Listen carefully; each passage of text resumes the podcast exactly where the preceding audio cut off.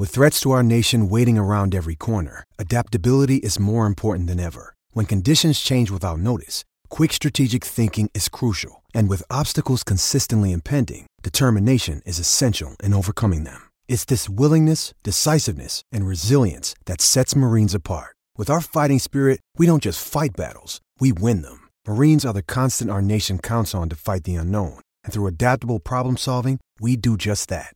Learn more at marines.com. This is HuskerOnline.com, your authority on Nebraska athletics. I, I just think they answered the bell again. You know, they came back after all the, those games and uh, they stayed together as a team, played hard today, and won. Hopefully, uh, we can just keep that going. But I'm really proud of them for that because that's not easy for anybody, especially young people. Um, this is big. This is one of those you knock the dust off, and now you can get back to being the program that you've always been known to be. I feel like we, we were just in the hole. That's, that's how I describe it. We were in the hole, and we kept digging ourselves deeper and deeper, and now we finally found a way to get out of this hole and get back to the top. So now I feel like this win right here will open up the doors for us to finish the season on a good note. It's been a tough season for us, but uh, you know it's, it's, it's, a great feeling to have a crowd come to uh, Minnesota and just being able to you know have that support, have that system, just you know follow us here, and um, you know it was a great feeling just you know seeing those fans stay up and uh, cheer us out the field. And about 10 to 15,000 Nebraska fans traveled to Minneapolis this weekend to watch the Huskers triumph over the Gophers 48 25. It was a much needed win to get this season going and, and potentially turned around. Welcome to another edition of the Husker Online Show. Sean Callahan, Robin Washut, and Dan Hoppen. And Nebraska gets it done on the road. You heard Mike Riley. Um, talk about the consistency. Jonathan Rose talking about this being a turning point. And then Tommy Armstrong thanking the fans for their support because honestly, guys, there there aren't a lot of teams in America, Robin, where you're going to get ten to fifteen thousand fans traveling um, six seven hours to watch a two and four football team. Yeah, it's pretty unreal. I mean, as long as we've been doing this, it's still a surprise to see uh, the amount of red that turns up in opposing stadiums, and that scene uh, as Nebraska was leaving uh, Minnesota's field and the "Go Big Red" chants echoing through the stadium. It, it's it's hard not to get chills. I mean, when when you see that type of uh, fan support, and uh, you know, I think it's one of those things that kind of uh, uh, refreshes just how special these players and coaches have with uh, you know the fan base that gives them that support. I agree, Robin. I, I think you documented it. I know you put it on Facebook, maybe on Twitter too, of just the of short video of Mike Riley leaving the field. I think that's huge for a team like this. I mean, a team that's two and four, they're kind of beat up mentally. They finally break through and get that victory, and then to go off the field and have all the fans you know, chanting their names and giving them high fives and stuff. I think just mentally that gives you a little bit of a boost in what has been, you know, to this point it's looking up, but to this point it's kind of been, you know, a downer of a season. Yeah, I don't know what it is, but the road fans, it just has such a different feel because mm-hmm. people feel I don't know what special when they win and, and like they feel like they played a part in it almost when when Nebraska wins on the road and the fans that come on the road maybe don't get to see Nebraska play in Lincoln as much because they might live in different parts of the country but those when it's 10 to 15,000 it's it's usually a pretty good 10 to 15,000. Well, yeah. and I also think usually if you got fans that are traveling, you know, like you said 6 or 7 hours to a game, those are the hardcore fans. Those aren't the you know the fans, the corporate fans. Yeah, they're not the armchair quarterback fans necessarily who are you know going to complain about every passing attempt that Danny Langsdorf calls up. They're actually going to you know look at the game a little bit smarter and and uh, and appreciate what they're watching instead of just complaining about everything. My guess is too they're not yelling at each other to sit down during third down plays. Probably too. not. You're listening here to the Husker Online Show. Nebraska three and four. Northwestern comes to town on Saturday. It's an 11 a.m. kickoff on ESPN two, and you know this is a different Northwestern team. Uh, they started out the year five and zero, oh, had a huge game with Michigan, a top 15 matchup and give up an opening kickoff return in that game, and, and they haven't been the same. I mean, they've been outscored 78 to 10 the last two weeks when you look at Northwestern and and what's happened to this team. I mean, they have that huge win over Stanford, a very quality win over Duke. They shut out Minnesota 27 to nothing. Yeah. Um, so they've they've got those three wins, uh, but all of a sudden now, Robin, they're they're kind of back to you know, maybe where the expectations were. I think if anybody would have said Pat Fitzgerald would have this team five and two, most would have been like that's a good start, but I don't think people would have expected them to be five and zero, then lose these two in a row in the fashion they've lost them. Right, and it's you know unfortunately kind of the story of Northwestern football under Pat Fitzgerald. You know, right, right when you think they're at the breaking point of uh, really taking that next step as a program, they have setbacks like this that kind of bring them back down to earth. But uh, you know, in spite of these two, uh, you know, obviously blowout losses that they've suffered, they're still a, a pretty stout team on both sides Good of the defense. ball. Yeah, their defense is ranked in the top 20 and I don't know about eight, seven or eight different defensive categories, uh, including uh, you know total defense, scoring defense, passing defense, pass efficiency defense, red zone defense, defensive touchdowns, and third down defense. So uh, this is a, an extremely you know difficult challenge that should not be overlooked, despite how they played over the past two weeks. And uh, you know, talking to Danny Langsdorf earlier this week, he said they're not even really looking at these last two games uh, from the film all that much. What they're looking at is how they played against Stanford when they held the Cardinal to six points and you know about 250 yards of total offense. And they've got a running back, Dan Justin Jackson, that gave Nebraska some problems. Uh, a new quarterback, a redshirt freshman named Clayton Thorson. Not a big passer. I don't think he's even had a game of over 150 yards passing.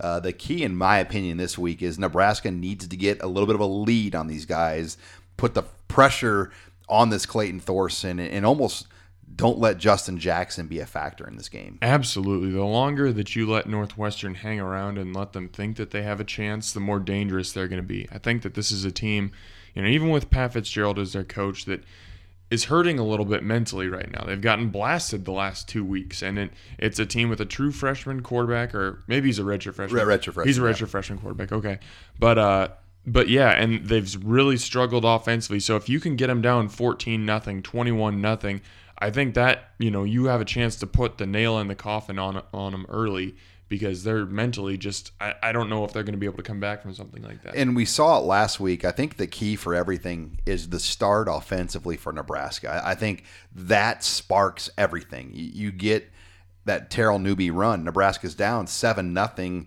The secondary gave up three third down plays last week at Minnesota, and everyone's saying, "Here we go again." Secondary problems. Nebraska. Let's see how their offense plays on the road against a quality Gopher defense. And they march down. They get a 69 yard uh, play. But then they follow that up with a De'Mornay Pierson-El punt return. Now they didn't get points off that, but what was key, the defense on the ensuing possession forced a turnover. And I, I- I just think the way that game started um, was what was different. We just haven't seen Nebraska start a game like that on both sides of the ball against a quality opponent. Yeah, it was really the first time in a long time, maybe all this season, that all three aspects of the game clicked on all cylinders. And uh, you know, I, to take it back to basketball a little bit, I kind of liken it to a you know a, a, a shooter that's gone cold. And, you know, is missing every shot he takes, and for whatever reason, just can't find his rhythm. Well, once you see one go in, all of a sudden that gets the confidence back, gets the rhythm back, and you know, all of a sudden it changes your entire game. Well, I think that might have happened for this team. I mean, uh, the- like again, after two straight disappointing uh, performances to start Big Ten play, they were able to put it all together and get a huge win on the road. And you know, maybe this is kind of that that thing that gets the the ball rolling a little bit and is able to get this team to you know get to its full potential. The question is, Dan, will this be the Bo Pelini win out moment, the Bill Callahan restore the order T-shirt moment for this team, where you know they, they get it turned around? Uh, because I, I mean, people, we everybody has the tendency to get a little too excited about maybe one moment, and and that's the question: Can they sustain? They've got two winnable games here. They're going to be favorites over Northwestern and Purdue.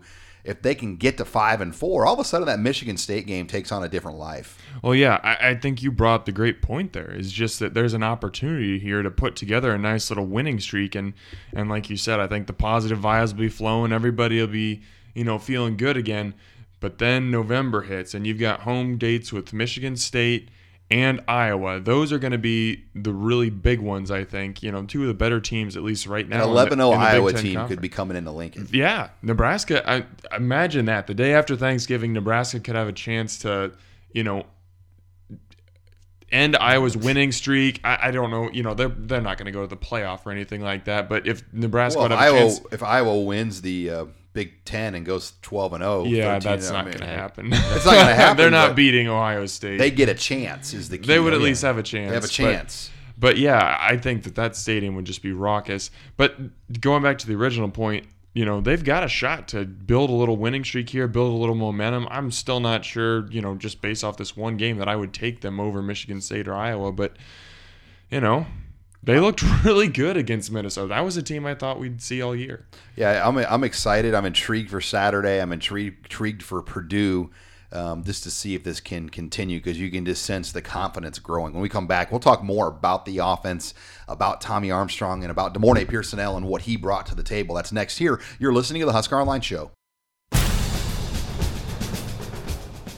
You're listening to HuskerOnline.com, your authority on Nebraska athletics. Oh, I got revenge. Yeah, a little And, revenge. oh, absolutely. I mean, I had a year's frustration worth going, uh, saving up for that game, and, and I had just so happened to be on the same guy. So I mean, uh, it was a big relief for me. And uh, he talked to me about it a little bit after, and we talked to the, we talked uh, after the game about it.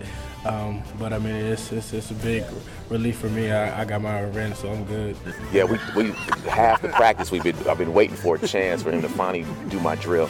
Uh, no, we've never done that, and actually I would hoping that he doesn't have to catch one like that anymore. But I'm glad he caught that one.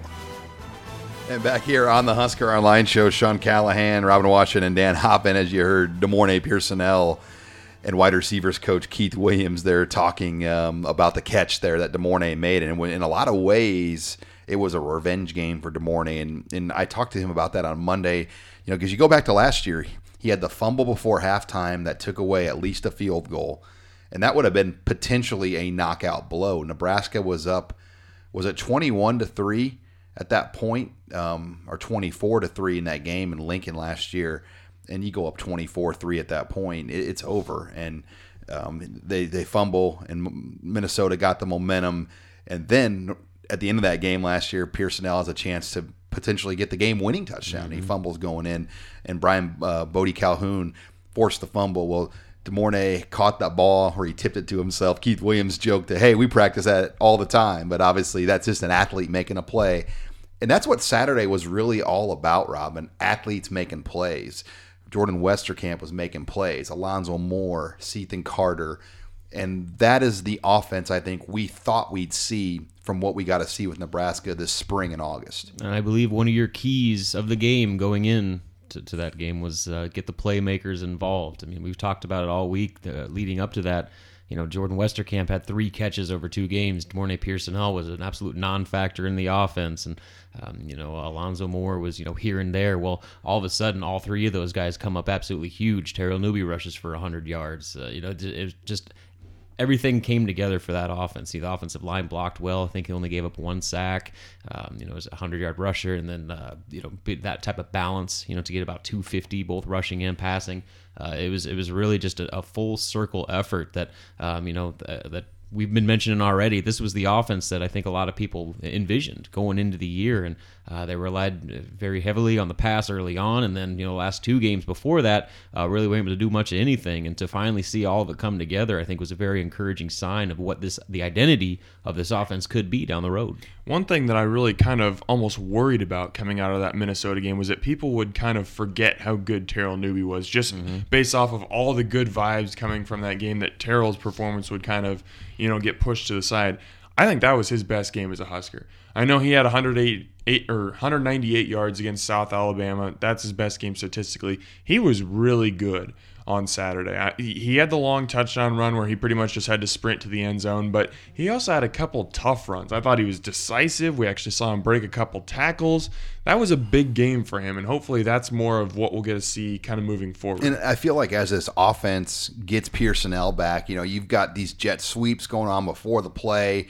Um, obviously, maybe only one out of 10 are jet sweeps, but the defense has to focus on that. Then now all of a sudden you got Andy Janovich as a guy that's not just a lead blocker. He's going to get carries. And I think all of those things have helped Terrell Newby and the running game just because defenses can't necessarily always key on the tailback. There's two other guys before a play sometimes that could get the ball. Yeah, you have to have that versatility, and you know, like like Dan said, I think Terrell uh, is really starting to come into his own. You know, even going back to that Wisconsin game. You know, I just thought that the way he was running, I mean, he didn't get necessarily the statistics, but I thought he was running extremely hard against a tough Wisconsin defense, and then that carried over against Minnesota. And so you're finally starting to see him become, you know, that that feature back guy this coaching staff has so desperately wanted him to be all year. Uh, so if they're able to, you know, get that type of effort out of him, you throw in Andy Janovich with the power game, and then like you said, De'Mornay Pierson-El getting more and more involved, uh, not only as a receiver but as a rusher. This offense has a whole bunch of different looks that can really keep defenses off uh, balance. You're listening here to the Husker Online show as we talk offensive storylines coming out of Minnesota heading into Saturday's game, 11 a.m. against Northwestern.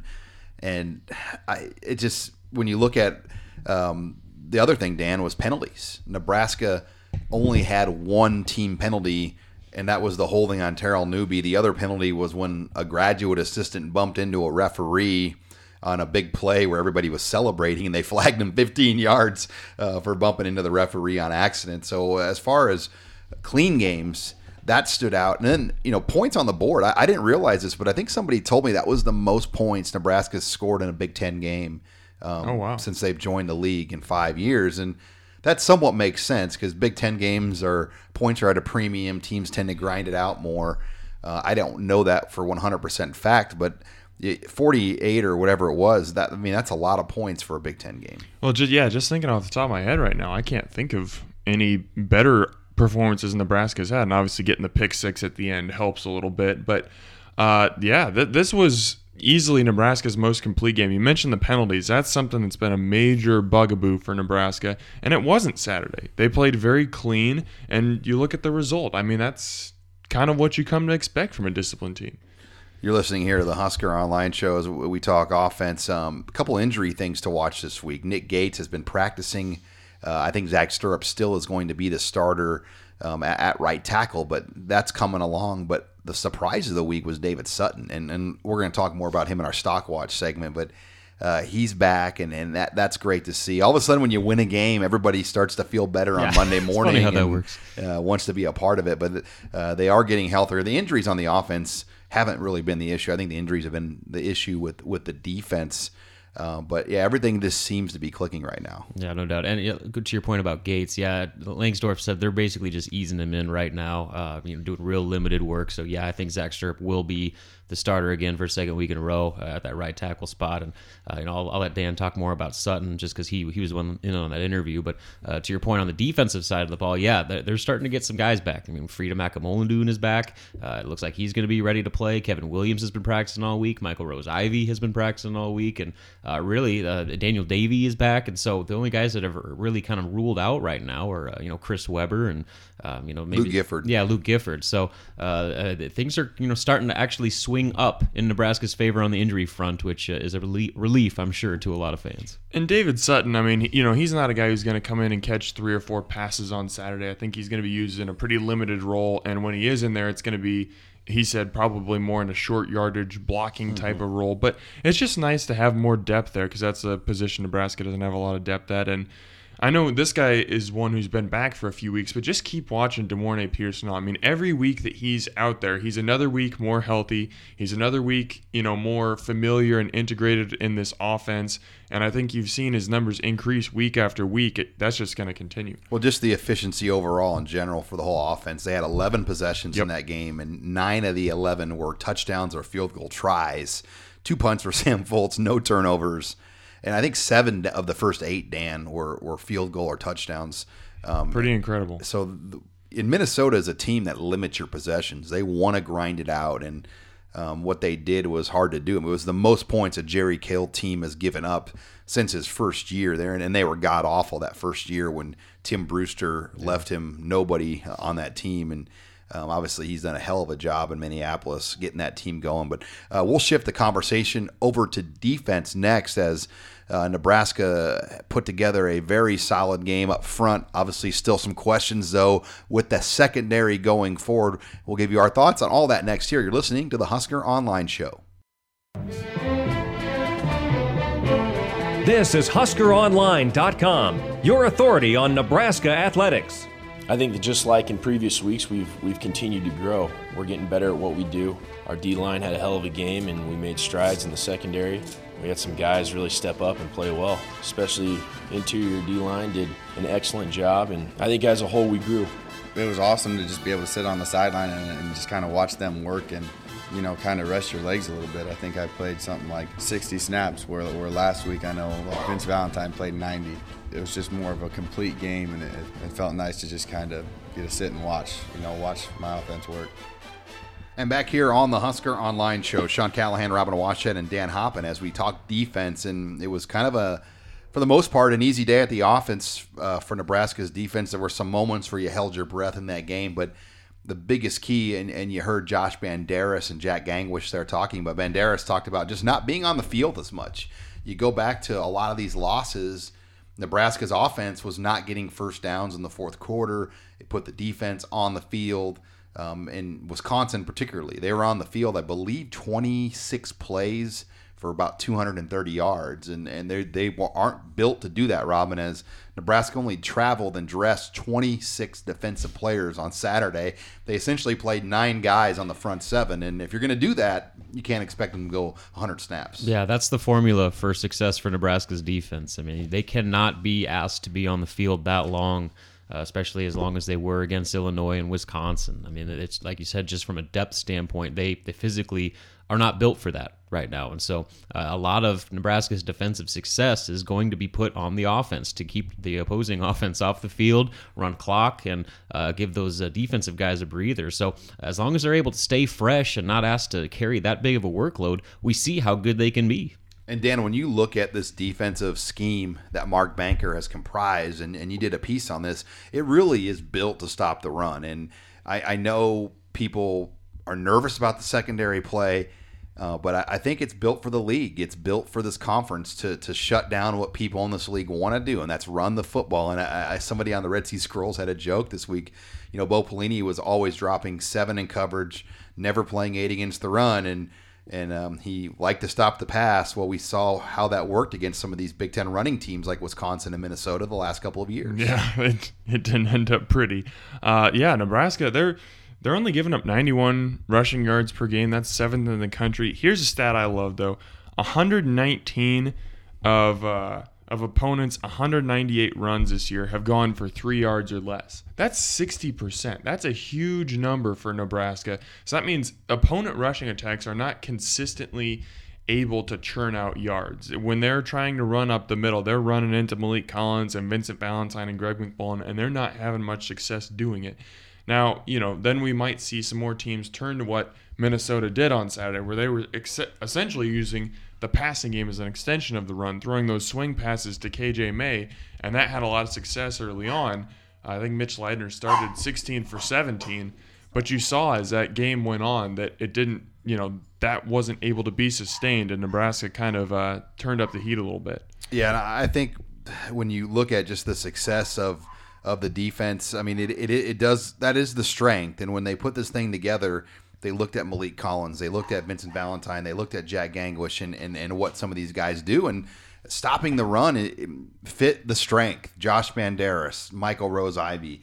And I, I know people want it all, but you can't have it all. I mean, you can't be a defense that just shuts down everything. Very few defenses can just dominate in all phases. And I, I think Mark Banker is going to continue to play those odds that he wants quarterbacks to beat them with throws because – those are not as high of a percentage of a play. Well, yeah, especially in the Big Ten too. And uh, again, I think that this is going to be a situation where that pass defense uh, will continue to get better as they get more comfortable with the scheme. I mean, how much did we hear about? Uh, you know, especially Nate Gerry earlier this week, you know, talking about how in the beginning of the season he was just pretty unsure of what exactly he was supposed to be doing just because the concepts in this new scheme, especially for the safeties, are almost a direct opposite of what Bo Pelini's system was asking them to do. And so, I mean, this is a complete 180 turn uh, for this secondary in terms of coverage responsibilities and how they're supposed to react to certain situations. And so, as they continue to get more comfortable, you're starting to see the results play out on the field. And Freedom might be back this weekend. He's their best pass yes. rusher. That's huge. Yeah, just the depth in general. I mean, I, hopefully you're, you're not going to have to see Greg McMullen playing as much defensive tackle Um, I mean, they have just like Mark Banker gave a money quote after the game. He goes, "We're a skeleton crew, but we have the right bones," and, and, and that's That that's is a great quote. That's about what they are right now. They they they don't have the numbers, but they have the right seven or eight guys. Thankfully, I mean that Malik Collins has stayed healthy and Gangwish is back. And I mean, imagine if Gangwish was not back yet. I mean, they, they'd be in a mess of trouble at defensive end and defensive line. But uh, brick by brick, they're getting healthier, and, and we should see, as you mentioned, Freedom Akinmoladun back, Kevin Williams potentially back. Uh, Michael Rose Ivy hopefully will be back. I mean, there's a number of guys that can be back out there this week, and that should make a difference, Dan. hmm And Kevin Maurice in the coming weeks as well. You know, maybe not this weekend, but in the coming weeks, he was playing well too. So yeah, Nebraska's just been so wounded up front, but um, they've found a way to make it work. And I think Trent Bray just deserves a world of credit for what he's been able to do at that linebacker position. They've just been they've had a different starting lineup, I think, if not every week, almost every week, and he's just kept that position churning out. Uh, Josh Banderas returned. I think he arguably had, you know, maybe that bowl game last year, one of the best games of his career. You got to give him credit. Well, and they said after the game uh, or this week, Mike Riley said the defense is set up for the Mike Riley, the Mike linebacker to be not only the leading tackler on the team, but he goes he should be one of the leading tacklers in the conference. Yep. With the way it all filters to the middle. Look at Chris Weber. I mean, the guy came out of nowhere and ended up getting darn near 40 tackles in his three games. So, yeah, I mean, I think that we're starting to see that in Josh Banderas, man. If he can just stay on the field, uh, he could put up some serious tackle numbers. And it'll be interesting with Daniel Davie if he gets back in the game uh, because I don't expect him to be tested kind of like what he saw in the non-conference games. I mean, if he if he's able to give them run support and and do the things they need, especially in a game like Saturday against Northwestern, I would like to see Daniel Davie. I think going into the year, he was your best corner, and I just hate to see him completely out of the equation. Hopefully, and we haven't talked to Brian Stewart in a few weeks, uh, so it's hard to know what what his thinking is with a guy like Davie going forward. Well, and Jonathan Rose certainly has not taken that position and run away with it by any means. He made a couple good tackles in the open field Saturday, but it's he a, did, but he gives up a lot of catches. I, you know, I, I think Josh Kalu probably feels pretty safe in his spot. I've I've liked what limited you Chris know Jones. reps we've seen out of Chris Jones, but you know, if Daniel Davie were able to come back and impress, you know, there there's a chance he could take that spot back from Jonathan Rose. And there's going to be some big physical games coming up against Iowa and Michigan State, and um, I don't even want to think about the Carroo guy from Rutgers. I mean, that's going to be a, you know, I think the timing of that game is huge for Nebraska's defense. Though uh, North or Rutgers plays Michigan, Michigan State, and Ohio State like three consecutive weeks before Nebraska, um, so they're going to have Rutgers when everyone's fired and beat up and tired and.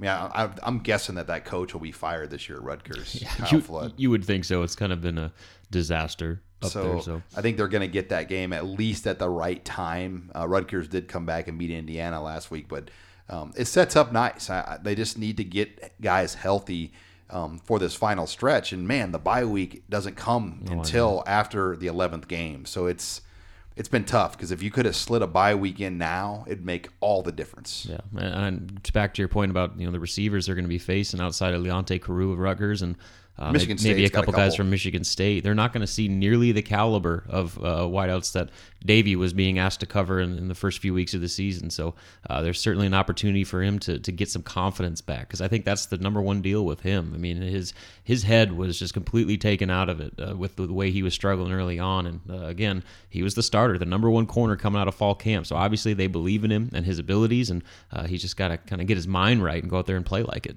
We'll move on here, guys, and uh, we'll talk stock watch next here. What players are trending up? What players are trending down? That's next. You're listening to the Husker Online Show.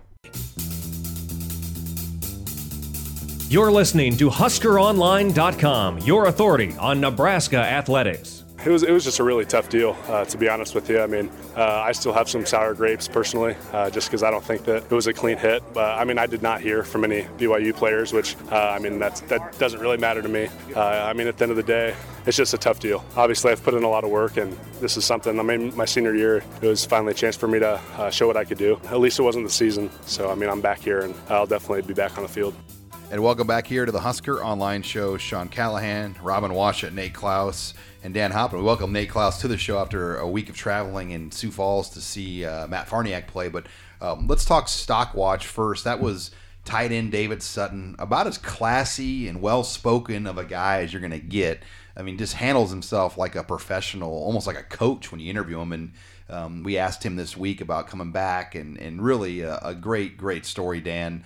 Um, somebody that you and I both talked to on Tuesday, but he starts stock up uh, what this kid has been through. Took a cheap shot, you know. BYU player didn't even no no one from BYU even called and apologized or anything, which is not a surprise. But you would think some Christian a Christian based school of guys like Mhm. BYU would maybe say, "Hey, we're sorry about that hit, and you're out for ten weeks." Well, and you watch that hit. There's no defending it. It, it was an overthrown ball by Tommy Armstrong that is a way over David Sutton's head, and b it's well past him when the hit comes, and the guy just dives right at his So I thought David Sutton was very classy when we asked him about it. You know, he he didn't criticize BYU too much, but he was very clear that he was not a fan of that shot that cost him, you know, more than half of his senior season.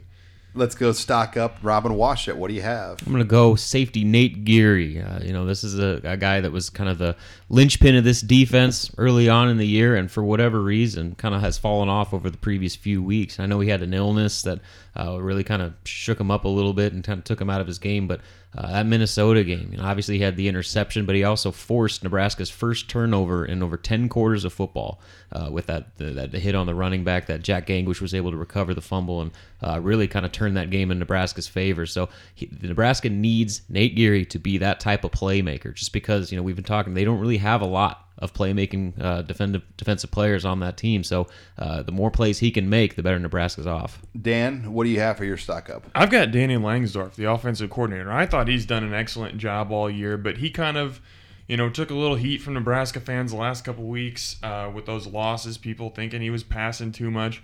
I, I thought the game that he called against Minnesota was as good as you know Nebraska's had it for an offensive game plan in years. And just mixing run and pass. Nebraska ran 34 running plays, 28 passing plays.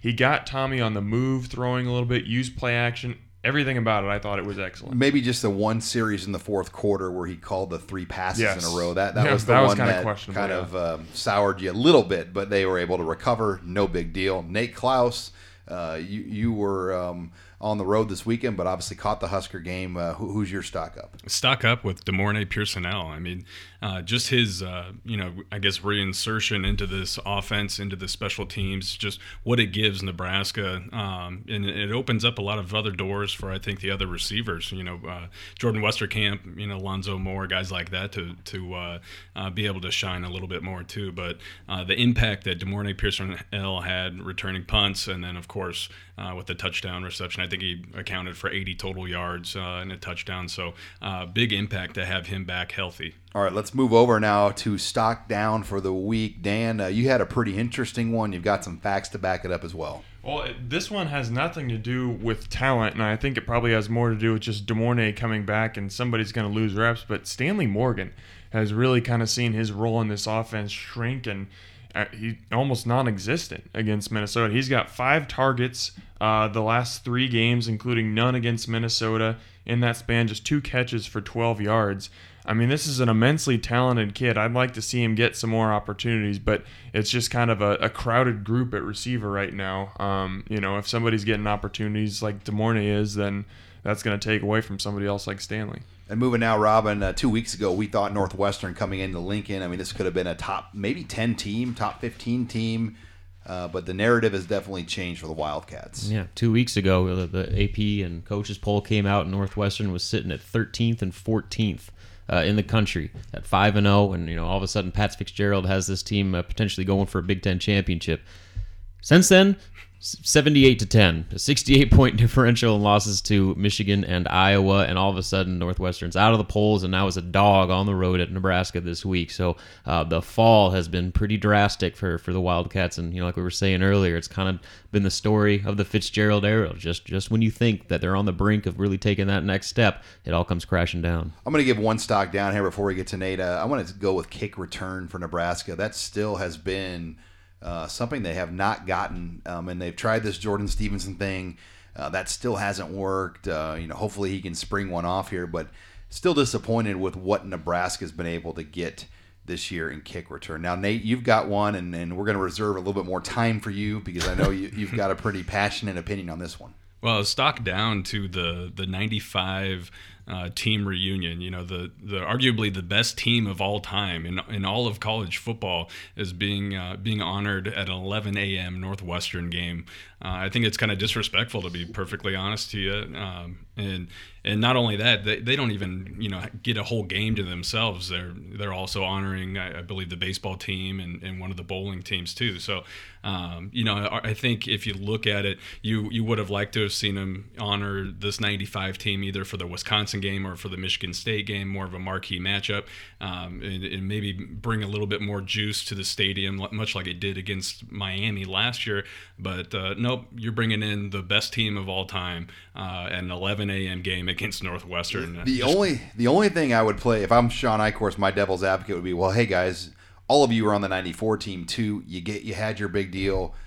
Do you need to do two in a row? I don't know. I mean, I'm, I'm just Doesn't trying matter. to Yes. This is the rationalize best team thinking. ever. You do need to do two in a row. No, this is one of the greatest teams in college football history, and they're not even doing an event for them the night before. They're doing like some makeshift like BYOB tailgate party. Like it, it's a complete joke. Come get your Val's pizza. Yeah, like I just don't understand the thinking behind this. Like you want to honor this team and promote them as much as physically possible if you're in Nebraska, and to kind of cast them off to the side and group them with the bowling team is a joke. They should just take the tunnel walk and say, "We're doing this. Get out of our way," and, and walk out. And I'm, I'm guessing Coach Osborne will be there, and a lot of the former coaches. That '94 one last year for the Miami game that was special with Ron Brown. Um, Yeah, why can't you do that again this year? Yeah. I mean that that worked so well last year, and that might I think it added so much to the Miami game. Does. Why can't you do it again? I don't know. I mean, yeah, it's a I mean, it great makes no question, sense. and unfortunately, we don't get the chance to ask those questions to Shawn Eichorst. So it'd be I'd be curious to know his reasoning for that. But uh, that puts it in here to the stock watch. Robin, Dan, uh, see you guys Saturday as uh, we get ready for an 11 a.m. game. Dan's bringing the coffee and the donuts. I'm looking forward. This is the game that's This probably going to be the chili cinnamon roll game. So I'm always jacked up for chili and cinnamon rolls. All right, guys. Thanks. Uh, we come back. We'll close the show with recruiting and Nate Clouse. You're listening to HuskerOnline.com, your authority on Nebraska athletics. Final segment here of the show. Sean Callahan, Nate Clouse, as we wrap it up with recruiting and obviously no official visitors in town last weekend because it was a road game. And uh, Nate Clouse and video producer Greg Peterson, uh, like they like to do all season, they, they went out and, and caught a game on the road. Um, and we try to do that for you on Husker Online every week. Bring bring you coverage you're just not going to get anywhere else. And, and Nate Clouse and Greg Peterson uh, went out to Sioux Falls to watch Matt Farniok play. And and Nate, he really is. When you look at top five kind of wish list guys, he has to be right up there as the number one for Nebraska here to close out this class. Uh, there's no question he's right at the the top of the board because he.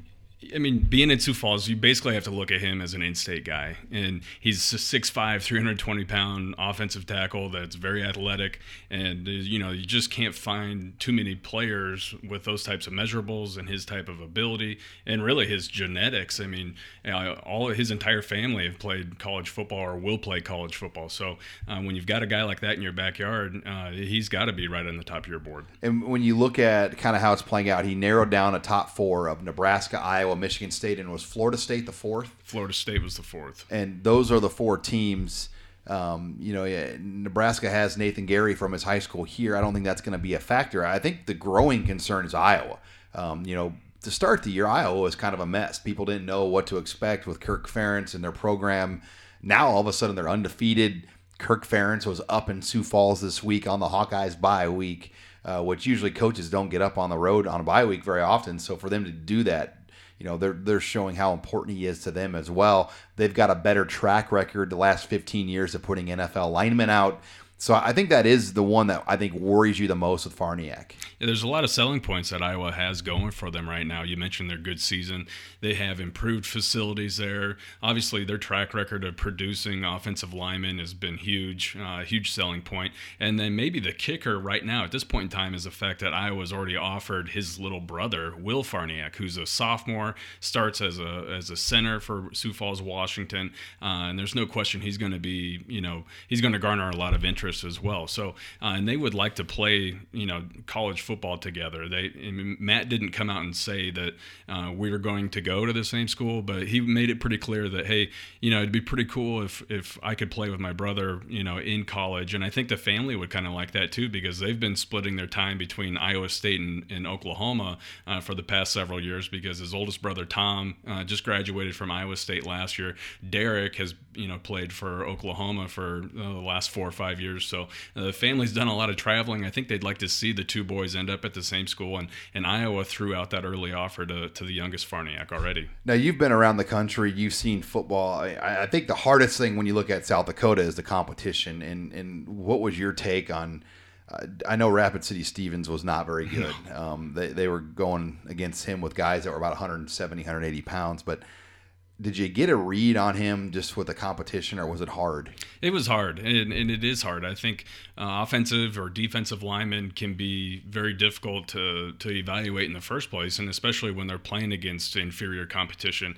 I think a lot of times those bigger guys can play down to their competition just because they're they're so they're, they're so much more physically gifted, uh, physically dominating uh, than their opponents that it doesn't take as much effort to, to really you know do whatever they want want to do. So uh, it can be hard at times, but uh, my biggest takeaways are that he has got legitimate size. Uh, he's got great arm length. Uh, he's a very athletic kid, uh, and he dominated the way you want to see you know a player of, of that caliber dominated against inferior competition. There was nothing that he couldn't do. He wasn't getting beat, and he was he was doing whatever it took you know to to accomplish. Um, you know each each play. I mean, he was uh, I don't know how many knockdowns he had on the night, and, and he had played with good effort too. He was always looking for extra block, going downfield, working up to the second level.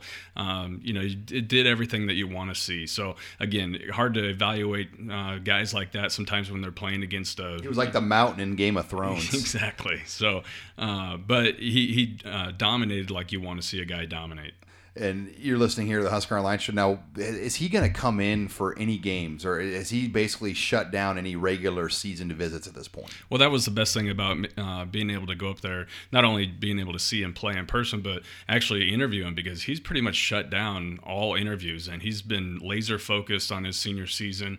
Um, and following the game, we, we were able to talk to him, and he, you know, uh, released his top four schools, and he said that he's not planning on taking any visits during the season.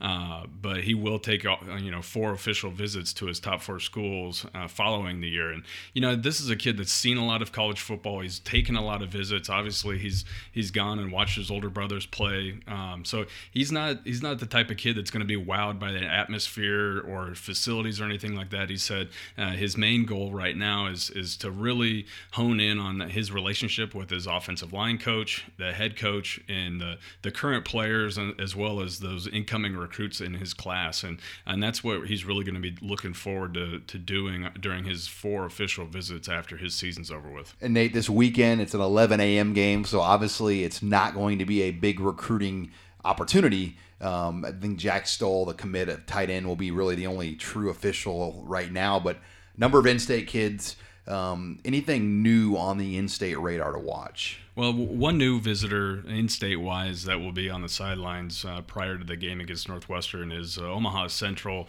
defensive end, defensive tackle Elijah Wilson, who's currently committed to South Dakota State. And he's an interesting prospect. You know, we're able to watch him uh, perform at Nebraska's uh, big big men camp uh, this past June, and uh, was an you know a very intriguing guy. You know, whether I think the biggest question at that point in time was, okay, does he does he is he big enough, long enough? Uh, to to remain a defensive end, or does he bulk up and, and kind of slide inside to He's be a three technique, in my opinion. Exactly. So, uh, but at the, at that time, I think that was the main question. I think Nebraska kind of wanted to to keep an eye on him and evaluate him during the senior season, and uh, he ended up making an early commitment to South Dakota State. But obviously, Nebraska has taken another look at the film. They like what they see, uh, and they're bringing him in uh, this weekend. And they've been very selective with the in-state targets uh, as far as who they invite to to the games and it's not just a it's not a free for all. They're not sending out 50, 60 invites to you know in-state guys. They're being very selective and they watch the film on each of these guys. It, it's not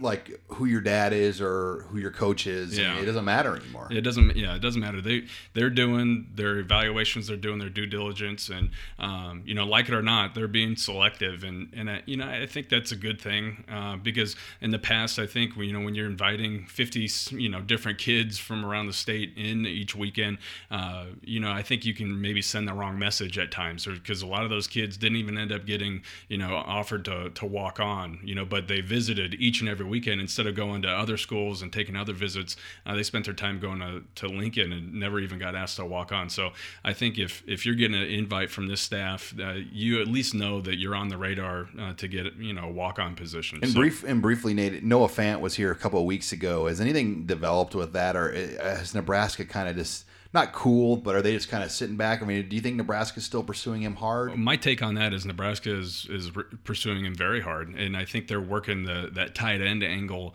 uh, more so than they did in the past, and I think that's intriguing to Noah Fant. So, uh, you know, my read again is that they're they're coming after him hard and, and trying to make one last push uh, in order to keep him in state. You're listening here to the Husker Online Show. Nate, uh, lastly, Michigan State game will be a big recruiting weekend um, just 30 seconds or less, some early thoughts on that weekend and how it's maybe shaping up. Yeah, th- that's going to be you know the major recruiting weekend uh, of the year, quite possibly. At this point in time, you've got uh, six or seven guys already saying they're going to come in, uh, and, and, I expect at least a handful more to, to come in for that weekend. Um, watch for some new names like Rivals 250 wide receiver Desmond Fitzpatrick, who's committed to Louisville. Uh, Kingston Davis is a running back that's committed to Michigan. There's going to be a lot of commits uh, to other programs that are going to end up visiting that weekend. That could be huge for Nebraska. Nebraska. Well, make sure you stay on Husker Online as we'll have full coverage this weekend of the Northwestern game, as well as any recruiting storylines that develop out of here. Thanks again for joining us this week on HuskerOnline.com, your authority on Nebraska athletics.